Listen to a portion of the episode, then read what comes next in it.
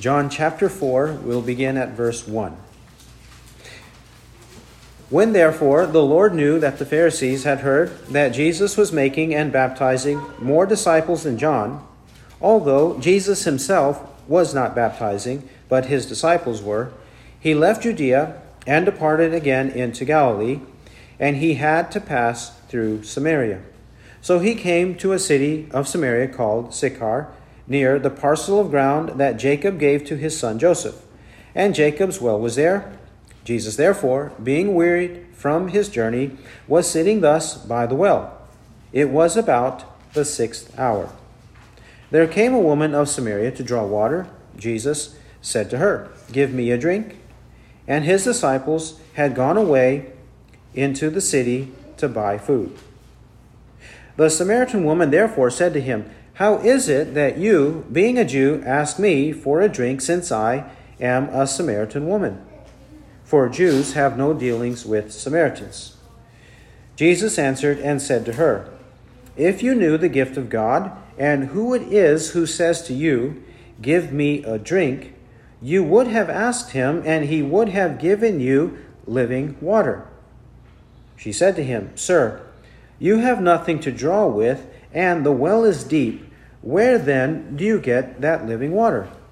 You are not greater than our father Jacob, are you? Who gave us the well and drank of it himself, and his sons and his cattle?" Jesus answered and said to her, "Everyone who drinks of this water shall thirst again, but whoever drinks of the water that I shall give him shall never thirst. But the water that I shall give him shall become in him a well of water springing up to eternal life."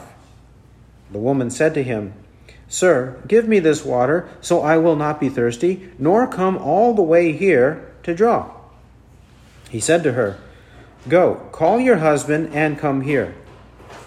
The woman answered and said, "I have no husband." Jesus said to her, "You have well said, 'I have no husband,' for you have had five husbands, and the one whom you now have is not your husband. This you have said truly." The woman said to him, "Sir, I perceive that you are a prophet.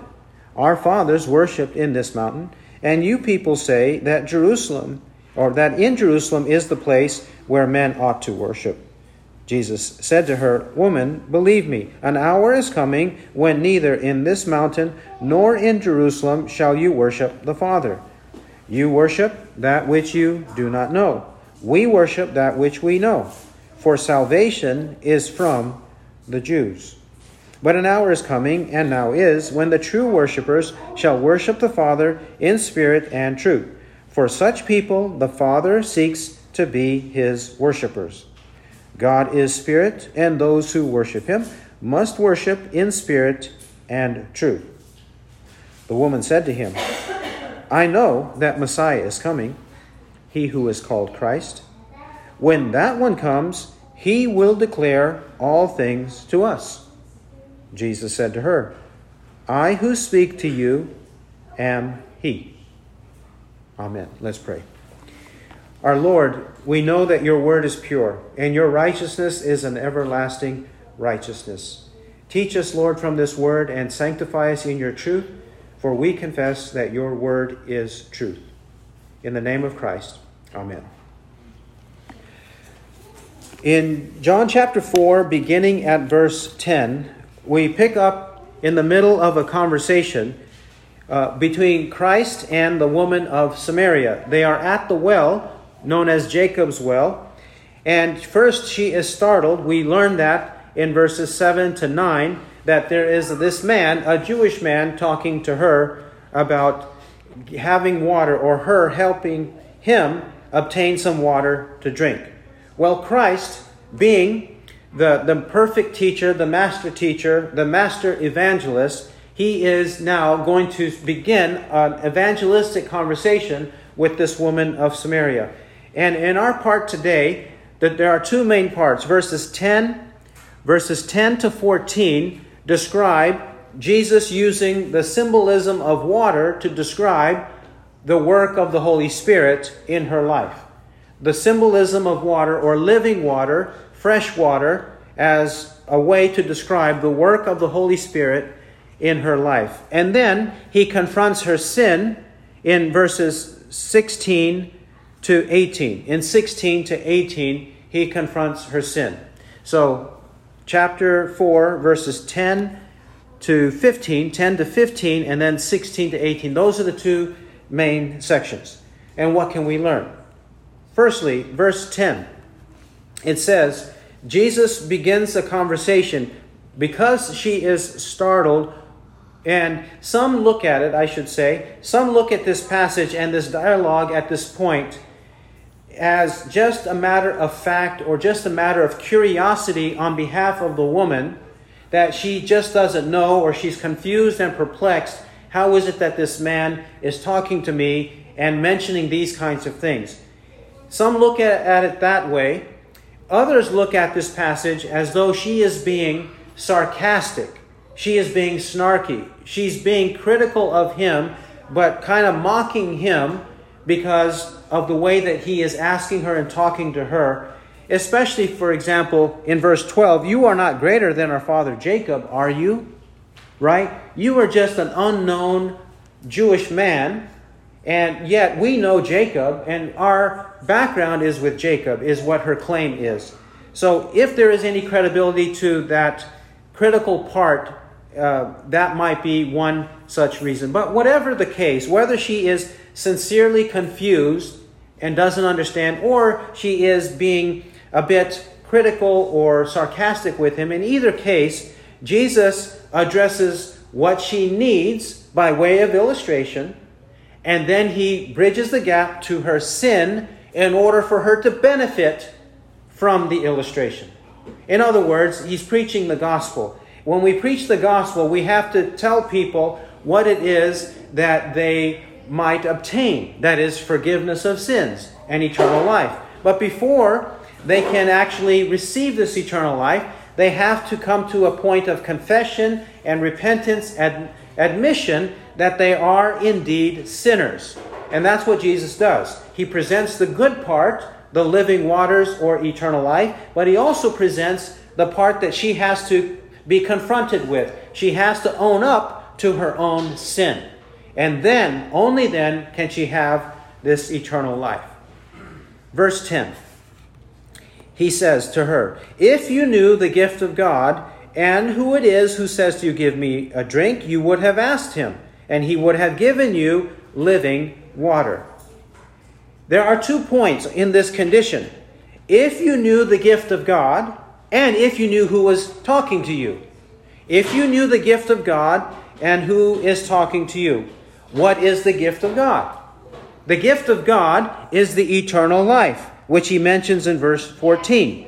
Springing up to eternal life. The gift of God is eternal life, which coincides with Romans six twenty-three. For the wages of sin is death, but the free gift of God is eternal life in Christ Jesus our Lord.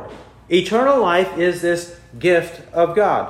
Or Ephesians two, eight, nine. For by grace you have been saved through faith, and that not of yourselves. It is the gift of God, not as a result of works, that no one should boast.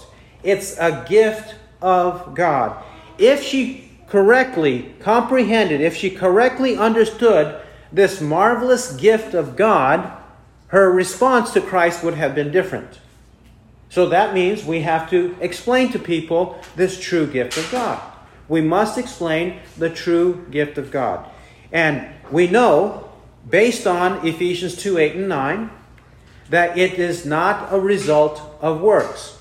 We know from Romans six twenty-three that it's further modified as the free gift of God.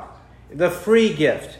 And in this case also, this woman, we, we will see, she is a dishonorable woman because her sin is a, a visible sin. She has had five husbands, and the man she now has is not her husband. So we do know she is a sinful woman. So there is no way, there is no way that she's going to be able to obtain eternal life then and there. During this conversation, or at the close of this conversation she has with Christ, based on her good deeds. So in all these ways, we understand that the gift of God does not be uh, is not presented to us, is not given to us after we have done one good thing, or after we have done ten good deeds, or a hundred or a thousand good deeds, or if our good deeds outweigh our evil deeds on the day of judgment. It's not like that. The gift of God is one hundred percent given by God to undeserving sinners. That's the way it works. It's completely a gift of grace. If it is by grace, it is not on the basis of works. Otherwise, grace is no longer grace. It's either grace and faith in Christ, which that faith in Christ comes by grace, or it's done by works. That was Romans eleven, verse six. Romans eleven, six, it's either by grace, a gift of grace, or it is by works. If she comprehended it, it would have helped her. She will eventually comprehend it. By the end of the chapter, we're going to see. She will. But at this point, she doesn't. And at this point, nobody had explained it like this to her. This is the first time, presumably, she's hearing these things. The first time she's hearing of this marvelous, free, undeserved gift of God, eternal life. She hadn't heard it before. So that's the one. If she hears it, she would have wanted it. Number two, verse ten. And who it is who says to you? She doesn't know who's talking to her. She knows a man is talking to her. She knows a Jewish man is talking to her. She understands the language in which he's talking to her. He, she understands these things. She understands that he's thirsty. He's weary from his journey.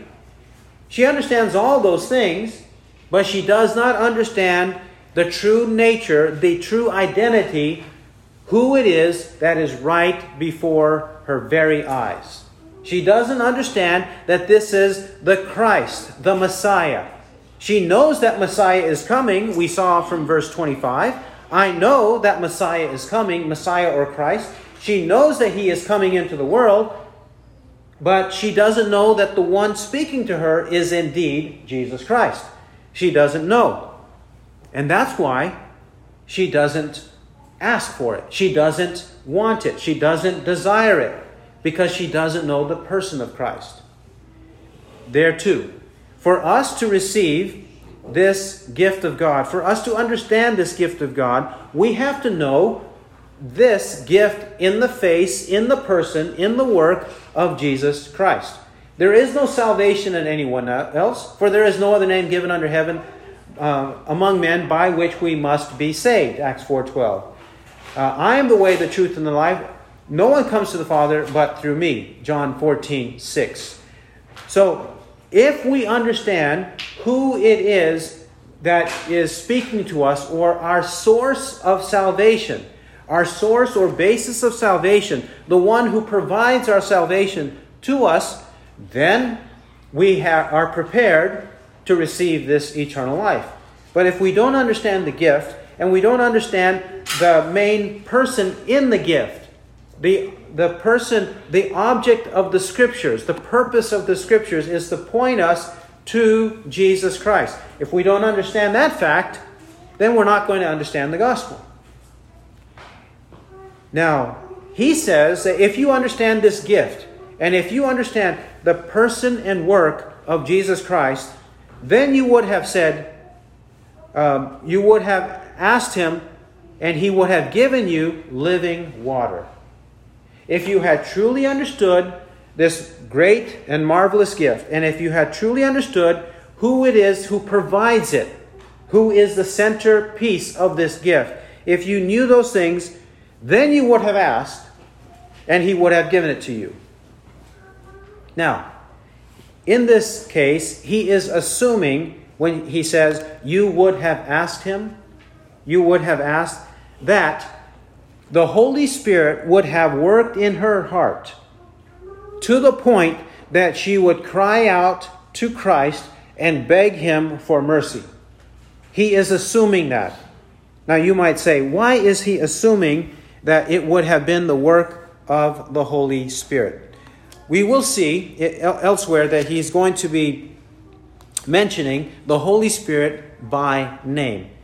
Firstly, notice that it has to be the work of God has already been told to us in John three twenty-one. John three twenty-one. But he who practices the truth comes to the light, that his deeds may be manifested as having been wrought in God. How were the deeds, the good deeds of those who practice the truth, how is it that they come to God? Because they were wrought in God. They were done in God. They were made in God. They were not made apart from God. So he has to be the living God. The living Spirit has to be the one who drives it, who causes it, who creates that possibility in sinful man, according to John three twenty-one. Further, in John chapter three, specifically, he does mention the Holy Spirit. three, verse six. John three, six. That which is born of the flesh is flesh, and that which is born of the Spirit is spirit. It's either flesh or spirit, and we must be born of the Spirit. We don't cause our own birth. We don't cause our own rebirth. Here, the rebirth is caused by the Spirit. John six, sixty-three. John six, sixty-three. It is the Spirit who gives life. The flesh profits nothing. The words that I have spoken to you are spirit and are life. The Spirit gives life. For her to ask, she would only ask if the Spirit created new life in her to ask Christ. He means. Further, let's compare this with the gift of God. John chapter six. John six, twenty-six. John six, twenty-six. The work of God and the gift of God.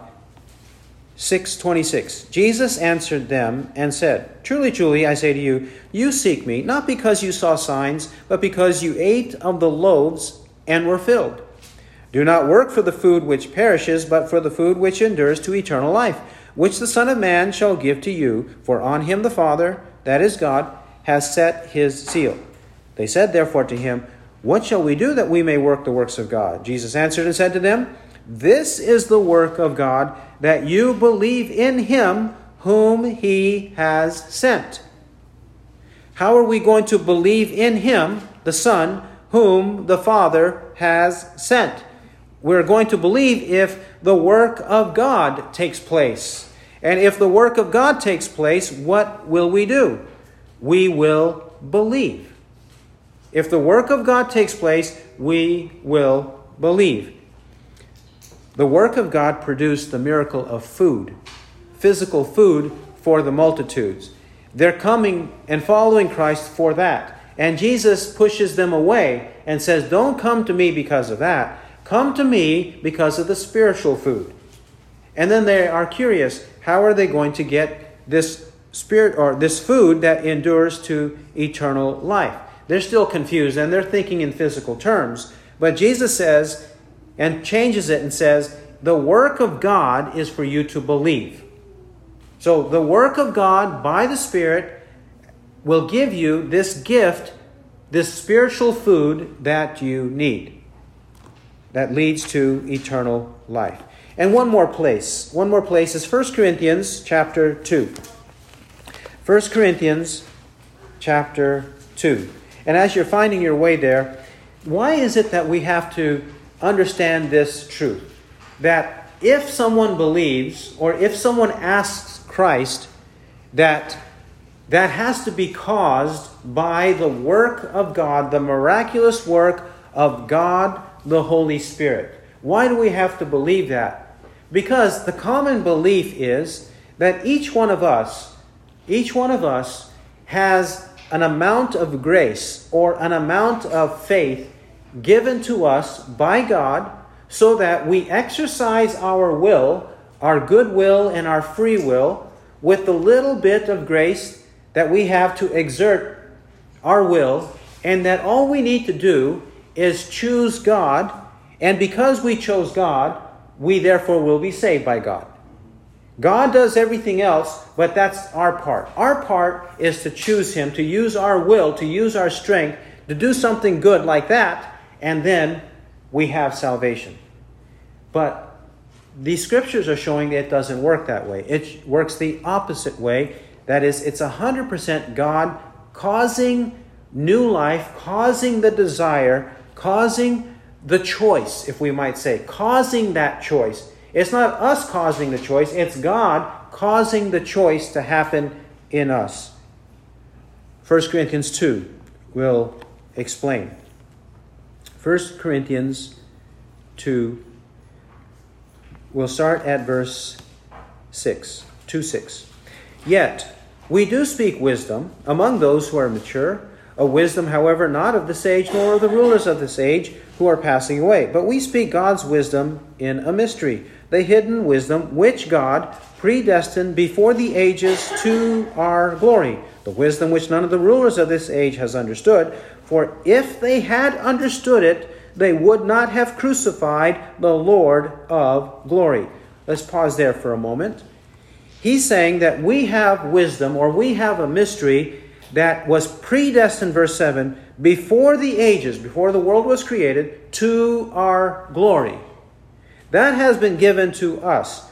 But the rulers of this age, those who crucified Christ, they did not understand it. Because if they did understand it, they wouldn't have crucified him. Now, when he says they didn't understand it, he means they didn't understand it for the redemption of their soul unto salvation. We did, but they did not. Right? We now have understood it for the redemption of our soul, but they did not. And because they did not, they crucified Christ. Well, what makes the difference between them and us? And us and them. What causes the difference? He says, nine, but just as it is written, things which eye has not seen and ear has not heard, and which have not entered the heart of man, all that God has prepared for those who love him. What is it that God has prepared? What is it that he has caused us to see and hear?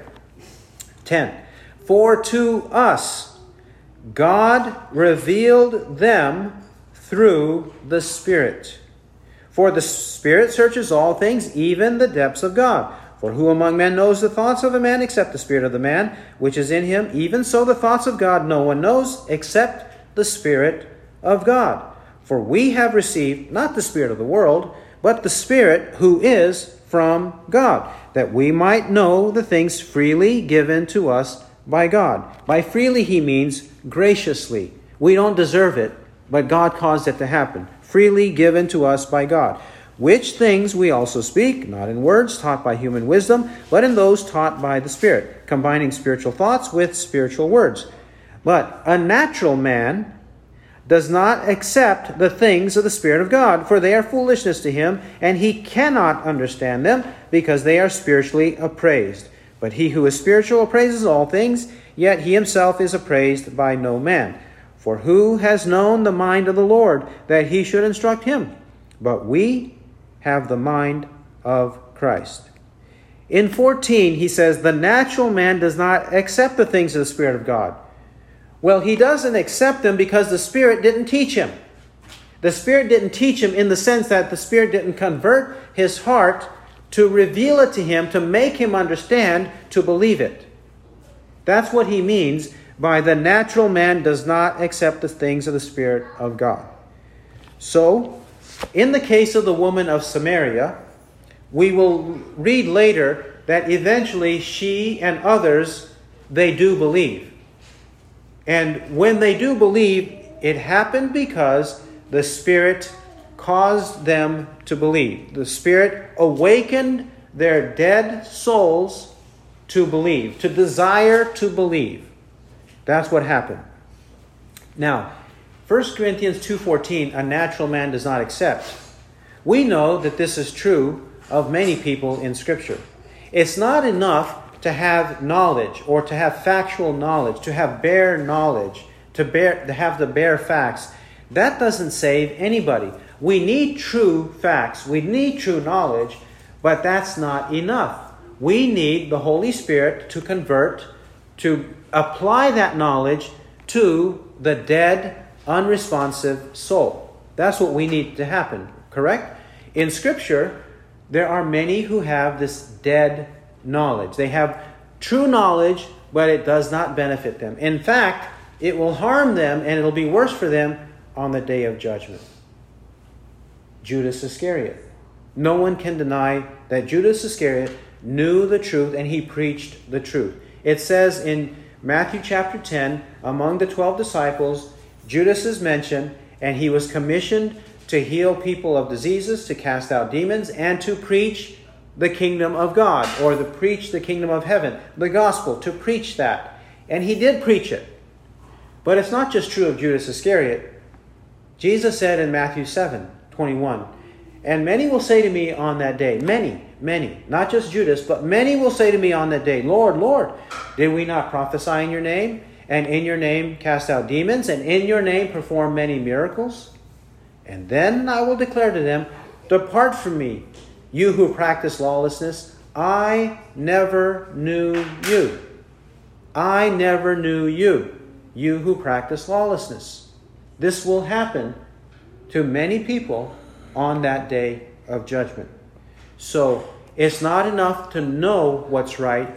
It's a matter of whether the Holy Spirit has truly converted us, truly changed us, truly given us new life.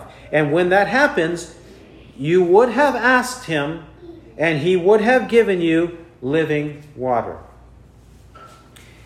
It's not only the Holy Spirit. It's not only the Holy Spirit who is sent to quicken, to enliven a dead soul, but it's also Christ. Christ is the one who decides whether someone is saved or not. Because he says he is the source. He would have given you living water. He would have given you this life. Luke, Luke chapter ten.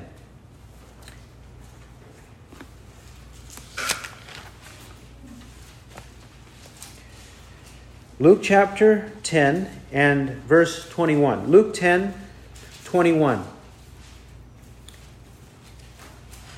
At that very time, he rejoiced greatly in the Holy Spirit and said, I praise you, O Father, Lord of heaven and earth, that you hid these things from the wise and intelligent and revealed them to babes or infants. Yes, Father, for thus it was well-pleasing in your sight. All things have been handed over to me by my Father, and no one knows the, uh, who the Son is except the Father, and who the Father is except the Son, and anyone to whom the Son wills to reveal him. Verse twenty-one, Christ is greatly rejoicing in the Holy Spirit. He praises God, the Father, who's the Lord of heaven and earth. He praises God because God hid the truth that saves people. He hid the truth of salvation from the wise and intelligent. He means the worldly or fleshly wise and intelligent. The average person in the world who, because of his training, because of his knowledge, because of his um, his degrees or where he studied or the people he knows or the wealth that he has, these people are the worldly, wise, and intelligent. Those people, God hid the truth from them so that they're not saved. But God revealed it to babes, infants. And he means people who actually are humble, who have the true knowledge of Christ, and who have a childlike faith in Christ. Those are the babes or infants. And God is well pleased to do so. And Jesus acknowledges God is well pleased. twenty-two. Everything has been handed over to Christ by the Father. And there's no way anybody can know God the Father except through the Son, he says. And then, who are the people who are going to know the Son and the Father? And who decides ultimately how that happens? He says in verse twenty-two, and anyone to whom the Son wills to reveal him. Christ is the one then. Christ is the one who wills to reveal the Father to people, whoever is chosen. So Father, Son, Holy Spirit work together to redeem the individual soul. And if that doesn't happen, then there is no redemption. Father, Son, and Spirit. And this is an important point to make about Christ, because the Christ that is proclaimed these days is a very, very um, weak, a very, very dull, a very, very uh, sappy kind of Christ who does not do tough and difficult things. He does not preach tough and difficult, uh, difficult things. He does not have difficult expectations of people. He does not have any sternness or severity in him. But in this case, that someone might be saved depends on Christ, he said. You would have asked him and he would have given you living water. It's only Christ. Either Christ is going to redeem a soul or he's not going to redeem a soul. It's not as though Christ is very nervous. It's not as though he's twiddling his thumbs. It's not as though he's anxiously sitting in heaven, wanting and longing and waiting for this or that person to use his wisdom, to use his power to believe in him. He is not jittery in heaven. He's not sitting knocking his knees in heaven. That's not the way Jesus is. He is the Lord of Lords. He is the King of Kings. He's the Master in heaven. So he's got management or control or sovereignty over all things that are going on in the world. He is the one who gives. That's why it's necessary, like the tax collector, to say, God, be merciful to me, the sinner. And when that happens, God shows his mercy. Well, this is what he's preaching. He's preaching this by way of illustration. Yet she doesn't understand. Or she pretends not to understand, whichever is the case. Verse eleven, she said to him, Sir, you have nothing to draw with, and the well is deep. Where then do you get that living water? I want living water. I want this fresh water. Yes, I, I draw from a well, a deep well, one hundred or more feet below. And I have to take my bucket, and I have to take the rope, and I have to uh, cause it to go and descend all the way down and keep pulling it up. And then I have to fill my pitchers, my water jars. I have to do that. And it's very arduous. It's very difficult to do that. And I do this every day, perhaps even more, one, more than once a day. I do that. I want a way to overcome it. And you, you just said you have water, but why'd you ask me for a drink? She's not wondering, or maybe she's wondering, why did you ask me for a drink if you've got living water and you're offering it to me? Why are you asking me for a drink? And you don't have any equipment. You don't have a bucket. You don't have rope. You don't have anything. Why are you talking like this? What's her problem? Whether it, she's sincerely this way or pretentiously this way, what's her problem? It's the same problem of Nicodemus in the previous chapter. Nicodemus, the sophisticated, intelligent, academically trained Nicodemus, he did not understand when he when Jesus said to him, you must be born again. He thought of it in physical terms instead of spiritual terms. Here too, she's responding in physical terms instead of spiritual terms. She also, this is the way people are. This should not surprise us. We were this way, and others are this way still. Unredeemed people are this way. They think only of what they can see, only of what they can touch, what, whatever they can do with their own eyes and ears and mouths, hands and feet. That's what they're thinking all the time. They're not thinking about the unseen world. They don't correctly or rarely think of the unseen world. They are thinking of whatever it is day by day, whatever temp- uh, temptations they have, whatever attractions they have, whatever responsibilities they have, however they are living a hectic life. They are thinking about those kinds of things, those daily activities, just as she is. She needs water. It's a hot day. And this man is thirsty and he wants water. She's thinking in physical terms. But that's where our duty comes.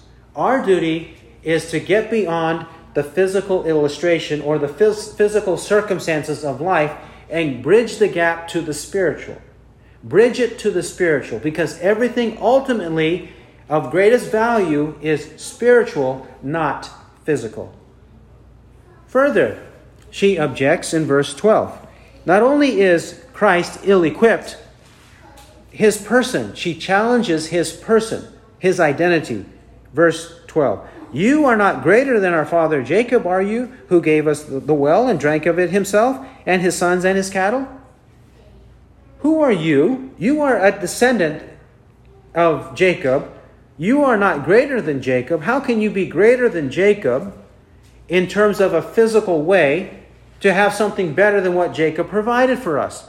Jacob himself drank, and he had to drink repeatedly. Even his animals had to drink repeatedly from this well. So how can you have something better or greater, whether physically and even spiritually? How can you have anything better than Jacob? When we do know that the spiritual part of the conversation comes up later. But in her mind, she says, our father Jacob, how are you better or greater than Jacob? Well, he already challenged her thought in verse ten. And who it is who says to you, give me a drink, you would have asked him, and he would have given you living water. Why was it that at that time she didn't ask him, well, who are you? Why didn't she ask? If he said, you need to know who I am, why didn't she ask? And in verse twelve, she's challenging his identity, right? And then she comes closer to the truth. In verse nineteen, sir, I perceive that you are a prophet, like one of the other prophets. But then in verses twenty-five to twenty-six, she gets this knowledge of his true identity. She understands Messiah is coming. And then Jesus says in verse twenty-six, I who speak to you am he. Now she knows. But she should have asked that question from the very beginning. She doesn't. And when she doesn't ask the question, she has the audacity to challenge his identity. So in ignorance, with her audacious attitude, she is challenging his identity, saying, you are not greater than our father Jacob. Abraham, Isaac, and Jacob, and then the twelve sons of Jacob, and the twelve tribes of Israel.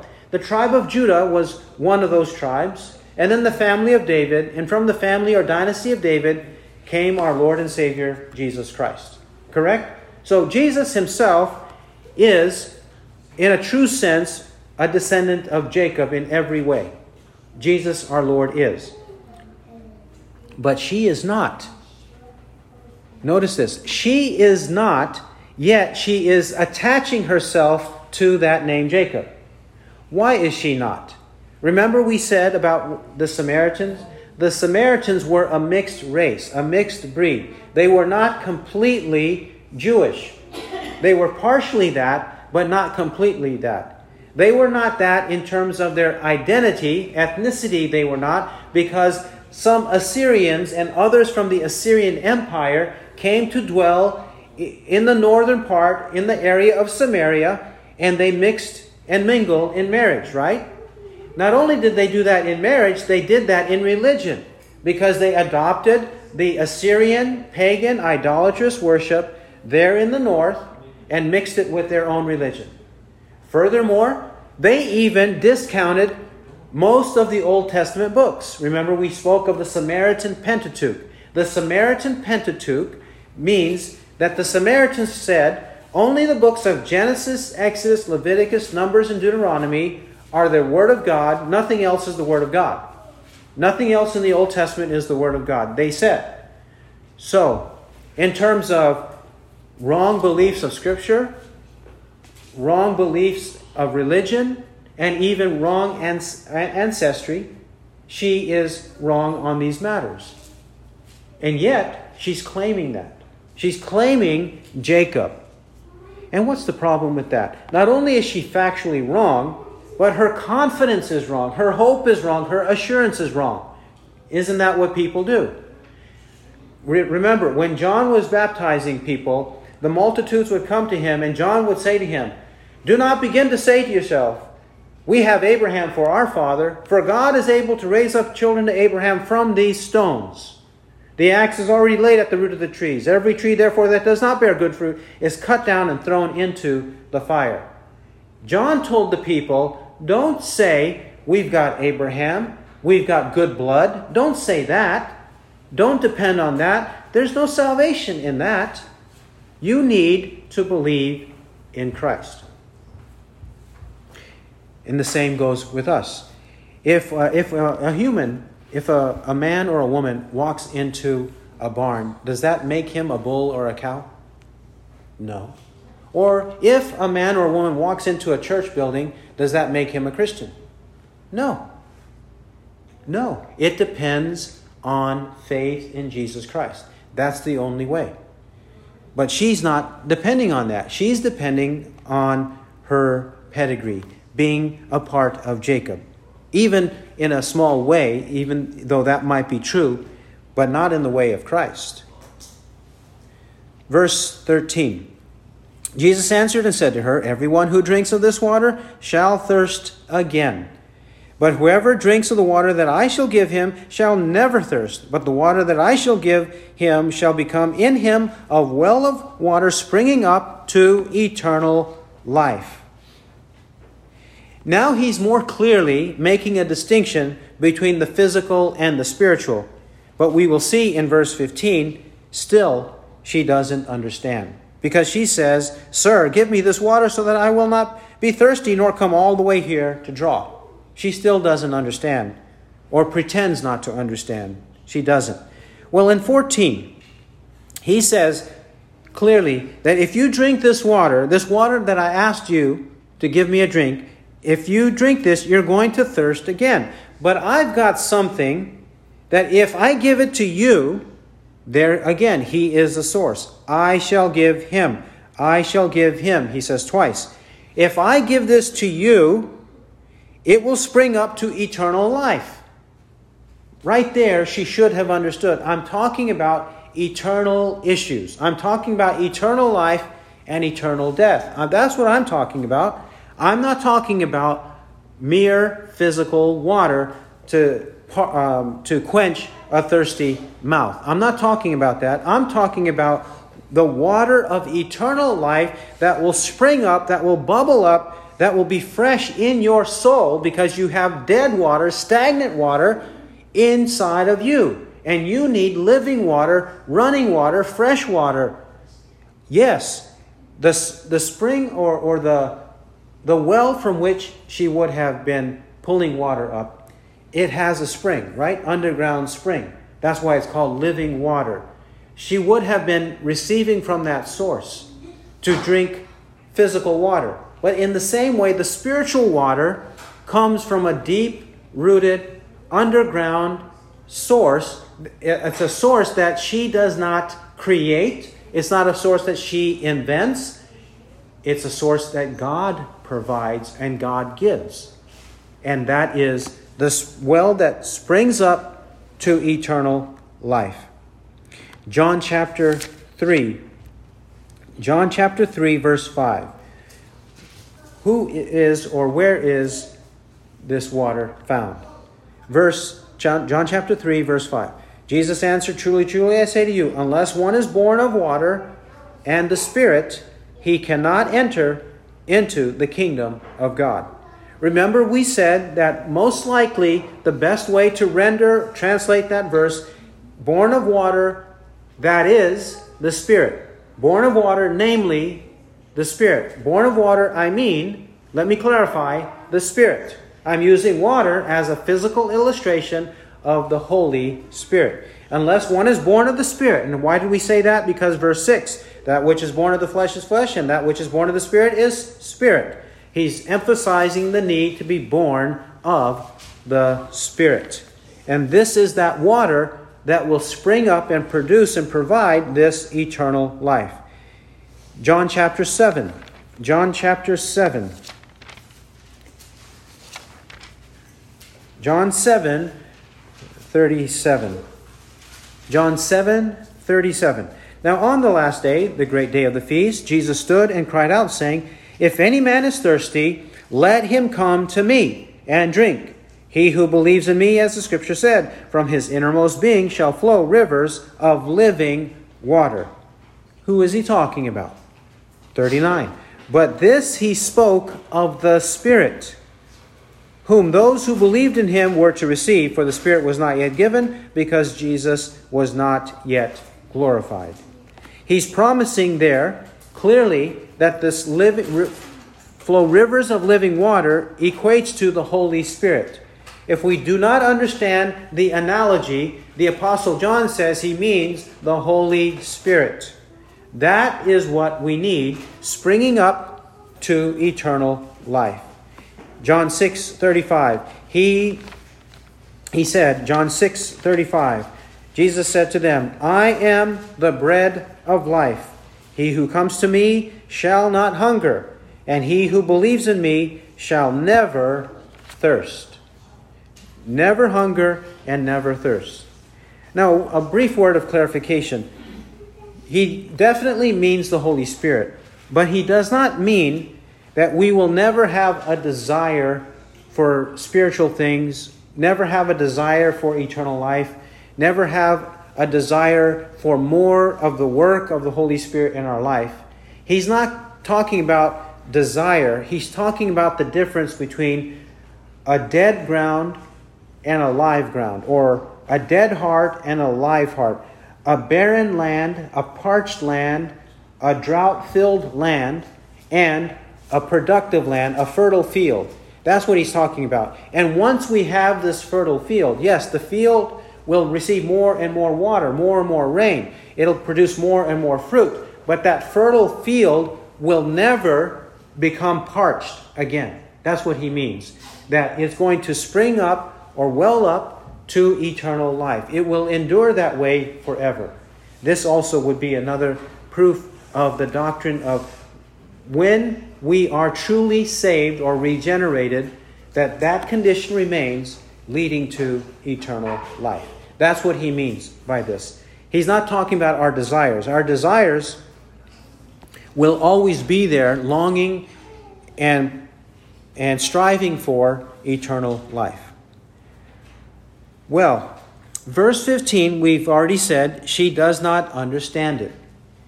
Because she says, "Sir, give me this water so I will not be thirsty nor come all the way here to draw." She's still thinking about this water. And as though he is some inventor. Jesus is some inventor of something physical that's going to give me all the comforts and conveniences of life that I want. But that's not what Jesus meant. He's not a master inventor. He is the master of heaven. And he is the one who gives the Holy Spirit and eternal life.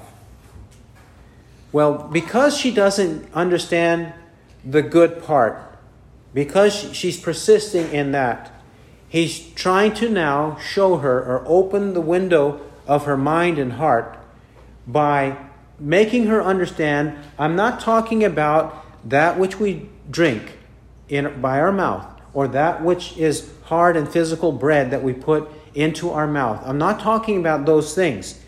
In order to make her understand that, he goes to her sin.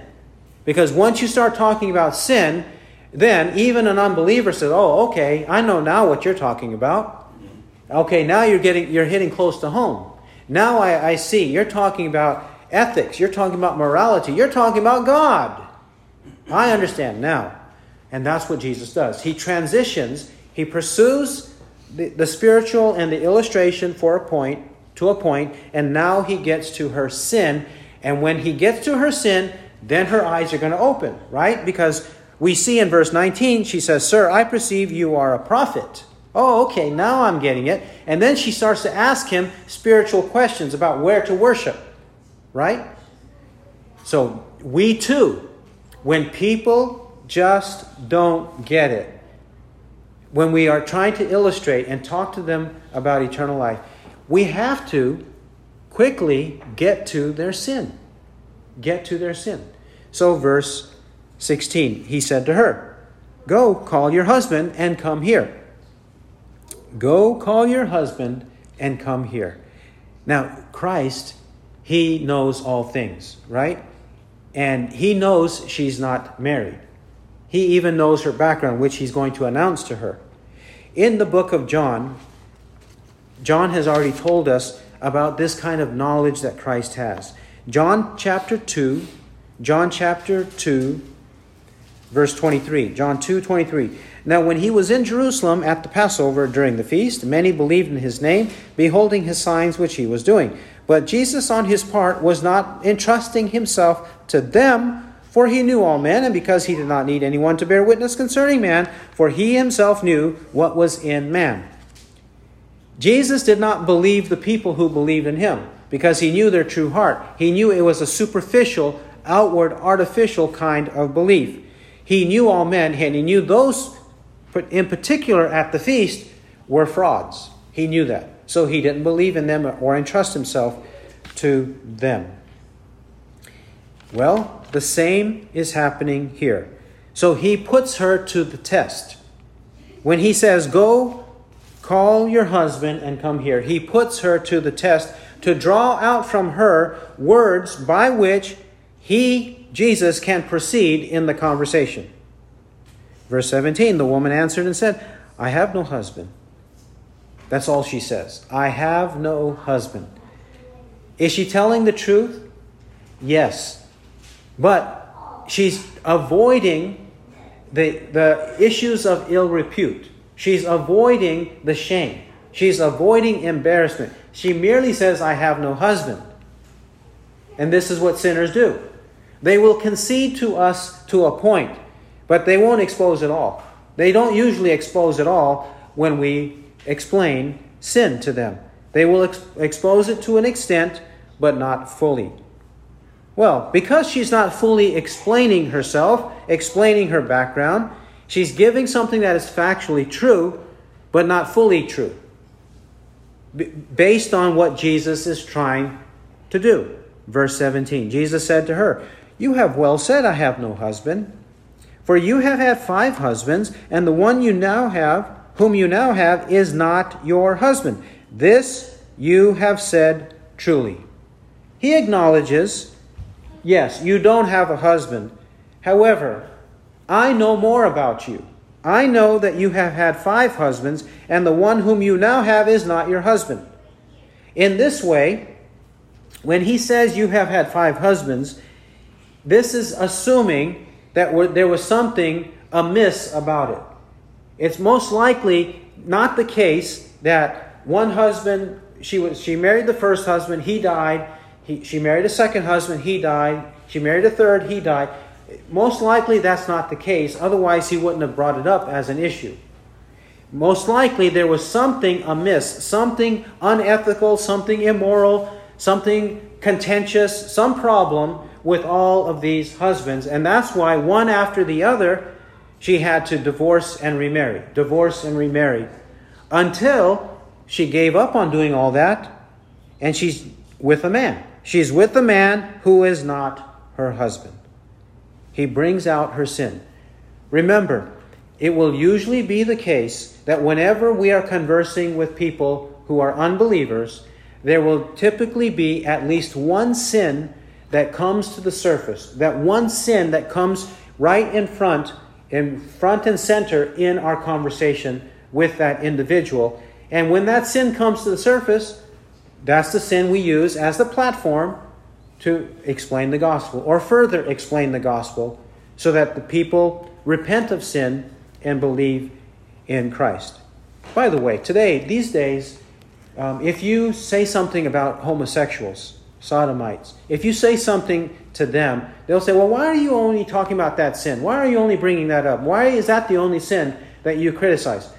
Well, sir, that's the only sin you brought up. That's the sin you brought up. I didn't bring it up, or you flaunted it, and that's why I'm addressing it. That's the reason why we're talking about sodomy as a sin.